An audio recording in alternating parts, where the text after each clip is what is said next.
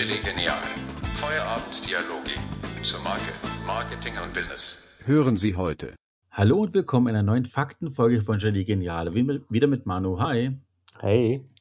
Ich habe dir was ganz äh, Interessantes mitgebracht und zwar ähm, eine Marke, die nach einem Tier benannt wurde. Sowas kommt mir ab und zu mal vor. Eine Marke, die nach einem Tier Da, da, benannt da wurde. kennst du ein paar mit Sicherheit. Aber äh, fangen wir mal 1905 an. Da fängt die ganze Geschichte nämlich an. Mm, Und zwar gibt es dort den Herrn August Fischer, der seines Zeichens Apotheker und Lebensmitteltechniker war. Interessante Kombi damals anscheinend. Und der hat damals 1905 die Fabrik Ludwig Höth in Brühl gekauft. Brühl Mhm. kennen vielleicht manche von äh, Steffi Graf. Hm, Das ist deren Stadt gewesen halt. Ja. Und ähm, ja, der hat eine, eine Fabrik gekauft, die dann Tinte, Lacke, Farben, Tusche, Klebstoffe und Medikamente hergestellt hat. Auch eine interessante Kombi. Also fängt schon gut an, das Ganze. Mhm. Und ähm, nach Ende des Ersten Weltkriegs stand dann die Firma ja nicht besonders gut da und war so kurz vorm Ruin. Und äh, der Herr August Fischer hat dann die Reißleine gezogen, hat das Ganze an den ältesten Sohn übergeben, die Geschäftsführung, hat sich ins Labor zurückgezogen, da wo er halt eigentlich auch hingehört. Und hat dann jahrelang getüftelt. Der Sohn hat das Unternehmen am Laufen gehalten, wenn auch nicht mit Wachstum, aber am Laufen gehalten. Und nach sage und schreibe acht Jahren Tüfteln kam der liebe August wieder aus seinem Labor heraus und hatte den ersten geruchslosen oder geruchsneutralen und farblosen Klebstoff der Welt hergestellt. Also zum Verständnis, damals gab es Syndektion. Syndektion war so eine Mischung aus Fischresten, Pflanzen und Knochenresten und daraus wurde halt Leim gemacht. Alles, was man damals reparieren musste, wurde mit diesem Syndektion gemacht. Das war einfach der Begriff schlechthin, den kannten alle dort. Und ähm, der gute Mann hatte dann eben 1932 den Durchbruch, hat das dann auch äh, patentieren lassen. Und das war damals ganz toll, weil wir erinnern uns vielleicht, wir hatten eine Folge über das Thema Bakelit. Bakelit war dieser erste Mhm. formbare Kunststoff.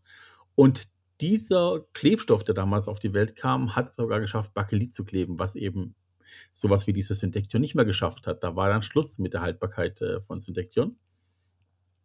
Ja, und ähm, es war damals auch so, dass damals viele Firmen auf Tiernamen zurückgegriffen haben, insbesondere auf Vogelnamen tatsächlich. Also dieselbe Geburtszeit hatte der auch Pelikan zu der Zeit, also damals, ne, Schulkinder kennen noch Pelikan. Ähm, es gab Adlerschreibmaschinen, es gab äh, Schwanstifte, die gibt es heute nicht mehr. Was natürlich interessant ist beim Schreiben wegen der Feder, also man hat ja früher mit, mit Federn geschrieben, Ja, ähm, genau. was natürlich naheliegend ist. Aber äh, Klebstoff äh, kann ich gerade nicht zuordnen, was das mit einem Tier zu tun hat, also mit einem Vogeltier zu tun haben sollte. Reichen drei Buchstaben. Uhu. Ja, das, das, hat- äh, uh, bin ich schon drauf gekommen. Aber, aber was ist der, der, also beim Tier sagst du gut, die Feder, damit schreibst du. Und eine Ja. Schreibmaschine, okay, naheliegend. Aber wie komme ich jetzt von der Schreibmaschine, von einem Vogeltier zu einem Klebstoff? Ich glaube tatsächlich war es einfach ähm, die, die, die Zeit damals, dass du einfach Vogelnamen genommen hast. Äh, nach dem Ersten Weltkrieg und so und die ganze Zeit, wo dann eben sehr klein gehalten wurdest von der Regierung und so ein bisschen diese Freiheit vermisst hast, waren Vögel vielleicht einfach das Symbol für Freiheit schlechthin.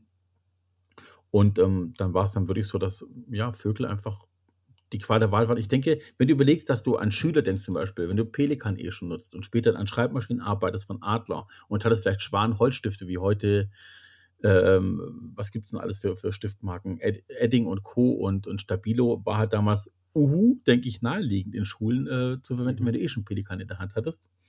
Interessant war auch dann, dass der Firmengründer selber in diesen acht Jahren neben dem Namen auch gleich den Slogan entwickelt hatte, den man heute noch kennt, wenn man schon ein bisschen, ja, sagen wir, über 25 Jahre alt ist. Ähm, Im Falle eines Falles klebt Uhu wirklich alles.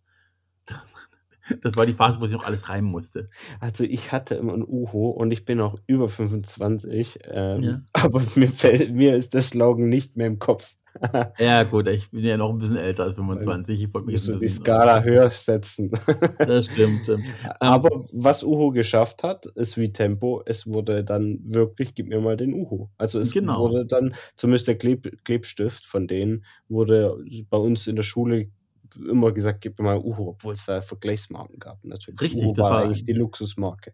Wir haben ja bereits gelernt, Uhu ist ja ein Deonym, also ein Markenname, der es in den Sprachgebrauch geschafft hat. Mhm. Ähm, und der Mann war sehr kompetent. Also der hat dann in den acht Jahren, ich glaube, der hat ganz viele Fantasien gehabt, wie erfolgreich seine Firma sein wird und hat sich einen kompletten Marketingplan überlegt und hat damals 1932 an 36.000 deutsche Schulen Proben und diesen Werbeslogan geschickt in Form von einem Brief. Ne? Also Klebeproben als auch das ganze Marketing schon praktisch sich ausgeklügelt in acht Jahren. Der Mann hatte wirklich Langeweile im Labor. Ähm, aber erst vier Jahre später kam der absolute Renner. Und zwar damals um 1936 wurde Hindenburg gebaut, dieses Luftschiff, der Zeppelin, ne, der große. Mhm. 247 Meter lang, war der Geniestreich äh, des Deutschen Reiches, alles drum und dran. Und ähm, der, der Gag war eigentlich dann, dass rauskam in der Presse, dass im kompletten Innenleben anstelle von Schrauben, die zu schwer waren und Kunststoffverbindung ging noch nicht damals, ähm, Uhu benutzt wurde. Also die komplette Inneneinrichtung, Inneneinrichtung der Hindenburg wurde mit Uhu geklebt. Was? Und das war dann so, oh wow, wenn das Luftschiff, das super Hightech-Ding der Welt, Innenleben mit Uhu geklebt wurde und alles hält, dann ist es geil. Und das war dann der absolute Durchbruch für Uhu 1936, ähm, weil die Hindenburg praktisch geklebt war mit Uhu. Okay. Will man sich gar nicht vorstellen. Hat man vielleicht irgendwann aus dem Marketingkonzept wieder rausgenommen. Ich glaube, mit der Hindenburg ist irgendwas Ja, passiert. ja, die hat, die Ähm, hat Boom gemacht, genau, die ja. ging in die Luft. Ja. Ich glaube, da war der Uhu dann nicht schuld daran, aber zumindest getrockneter Uhu, ich weiß nicht, inwiefern auch noch brennbar ist dann, aber auf jeden Fall ist die ordentlich in die Luft gegangen, nennen wir es mal Mhm. zweideutig. Also es war eine kurzzeitig ein schöner Erfolg, darüber zu reden, aber irgendwann hat man es wohl aus der Marketing-Kommunikation rausgenommen. Das war, glaube ich, auch ganz gut. So, Uhu gibt es ja immer noch. Uhu ist immer noch relativ erfolgreich. Äh, Ich glaube, Uhu teilt sich so ein bisschen den Markt mit Patex. Das sind so die beiden großen, wobei Patex mehr im, im Bereich Handwerk ist. Also Mhm. eher so würdig heftige Klebstoffe. Basteln, mehr so, im- ja, doch, beides im Basteln. Genau, man muss aber aufpassen, dass August Fischer natürlich nicht der ist von den Fischer-Dübeln. Das ist eine andere Story, die gibt es demnächst auch mal. Gut, was hast du mir mitgebracht? Ähm, ich ich habe auch jemanden aus der vergangenen Zeit mitgebracht. Ähm, Mich. Dich natürlich auch. Aber ähm, vielleicht ein kleiner Fakt, bevor ich den Namen nenne. Ähm, ja, Anfang des 20. Jahrhunderts ähm, haben wir ja oder hat in Amerika eigentlich keiner mit Bacon gegessen. Also dieses typische Frühstück, das wir heutzutage kennen, dass äh, das typisch amerikanische Frühstück mit Bacon äh, ja, stattfinden soll, war früher gar nicht so. Und ähm, da gibt es einen bekannten Mann, ähm, den kannte ich davor eigentlich gar nicht. Den Fakt, der ist mir zufällig heute vor, vorgelegt worden. Und dann dachte ich mir, komm, äh, den Fakt bringe ich heute. Und dann habe ich mich mehr über den informiert. Ähm, es handelt sich um den Mann Edward Bernays. Kennst du ihn? Nein. Das ist-. Hm. Ist sogar der Neffe von Sigmund Freuds. Oha.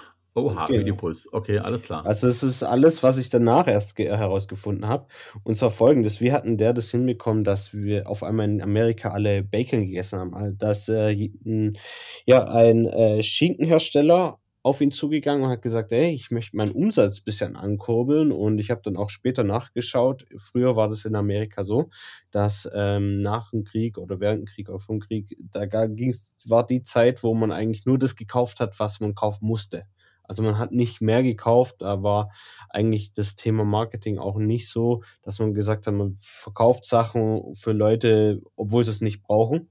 Und dann sind die, ist ähm, der Herr so vorgegangen, er hat äh, 5000 Ärzte äh, befragt und hat gesagt, könnte man sich vorstellen, ähm, ja, dass ein, äh, reichhaltiges Frühstück mit Bacon ähm, ja, empfehlenswert wäre. Und diesen Fakt hat er dann genommen, weil die hau- äh, 5000 Ärzte haben großteils Ja gesagt und hat dann damit geworben, hat dann gesagt, ey, guck mal, 5000 Ärzte äh, sagen, das ist wichtig und ähm, deswegen solltest du Bacon zum Frühstück nehmen. Und diesen Trick kennen wir ja schon Ja, von der ja. Firma ähm, Ferrero. Ja, Ferrero, Nutella. Die sind damals auch, die sind ähnlich vorgegangen. Und da dachte ich, ja, interessanter Mann. Und dann gibt, gibt man mal den Namen so bei, bei Wikipedia rein und dann merkt man erstmal, wie viel der noch gemacht hat. Das war ja ein krasser Mensch im Bereich Marketing. Der hat zum Beispiel auch gesorgt dafür, ähm, zu ihm ist die Tabakindustrie hingegangen und hat gesagt, hey, wir, wir verkaufen nicht genug Zigaretten und dann hat der Herr sich mal informiert bei seinem Neffen, glaube oder auch bei seinem kleinerem äh, Kind, ja, woran scheitert es? Und dann hat er gesagt, ja, Frauen sehen, es ist halt bei uns so, dass Frauen nicht rauchen dürfen. Das ist ja damals sehr schwierig gewesen. Und dann hat der Herr, ist dann zu, äh, wurde von Lucky Strike beauftragt, ist dann zu einer sehr erfolgreichen Modelshow gegangen und hat gesagt, sie tragen jetzt alle die Lucky Farben, die waren damals grün, äh, und rauchen beim Laufsteg noch eine Zigarette. Und ähm, in den 60er Jahren, nachdem das so erfolgreich war, arbeitete er dann an einer, einer Anti-Rauch-Kampagne. Auch ein Fähnchen im Wind, okay. Ja, also wirklich, also es gibt noch viel, viel, viel mehr Sachen, die der gemacht hat. Also er war politisch unterwegs, er hat in der Kriegspropaganda war der unterwegs, dann war der hier in der Industrie unterwegs. Ähm, wirklich interessanter Mensch, besonders, dass der halt ein, äh, der Nachfahre vom Freud ist. Also echt äh, ein Mensch, den ich noch äh, ja, genau anschauen muss. Er hat bestimmt vieles falsch gemacht, aber sehr erfolgreich im Bereich Propaganda. Und deswegen, ja, das ist der Mann, den ich heute mal mitbringe, ähm, den Edward Bernays. Ja, Edward Bernays, muss ich mal merken. Das, das klingt interessant, auf jeden Fall nach einer sehr vielschichtigen Person. Könnte Mhm. man so sagen. Ja, auf jeden Fall. Nee, das war's mit meinem Fakt. Ähm, ein interessanter Mensch. Und leider lassen sich unsere beiden Fakten diesmal gar nicht verbinden, weil Uhu und Bacon ist eine Kombi, die nicht funktioniert. Außer du schaffst das aus einem Tier-Uhu, irgendein Bacon rauszuschneiden. Aber ich weiß nicht, ob das alle essen würden. Ja, vielleicht haben sie ja auf der Hindenburg Bacon gegessen. Eventuell 1936, da hieß aber mit Sicherheit noch Schinken oder irgendwie Rauchschinken oder keine Ahnung was. Mal In gucken. Amerika, ach so, das war ja okay, dann, ne, stimmt. Deutschland und Amerika ist wieder schwierig zu verbinden. Ja, 36 auf jeden Fall. Gut, klasse. Wieder eine Woche voller interessante Fakten. Ähm, alle da draußen, habt ihr Lust, uns auch Fakten zukommen zu lassen? Habt ihr eine coole Firma, die ihr unbedingt mal hören wolltet? Möchtet ihr selber was wissen zu einer Firma? Also sollen wir recherchieren zu irgendwas? Stellt uns eine Herausforderung, wir finden es raus. Ähm, bitte nichts, was irgendwie super langweilig wäre. Aber ich glaube, es gibt gar keine langweiligen Firmen. Es gibt aber nur nicht gut recherchierte Firmen. Ich glaube, alle haben irgendwo das Interessanteste zu verbergen. Mm, Meldet euch bei genial.b2b.de, also genial.b2-bee.de. Aber auch wenn ihr Fragen habt an Manu, wie er seine Sachen findet oder ich, stellt die Fragen, wir beantworten die gerne. Wir wünschen euch einen schönen Tag, eine schöne Woche. Bleibt uns treu und hört uns nächste Woche wieder, wenn es weitergeht mit unserem Bäcker. Also dir auch einen schönen Tag, Manu. Ciao. Ciao, Pierre.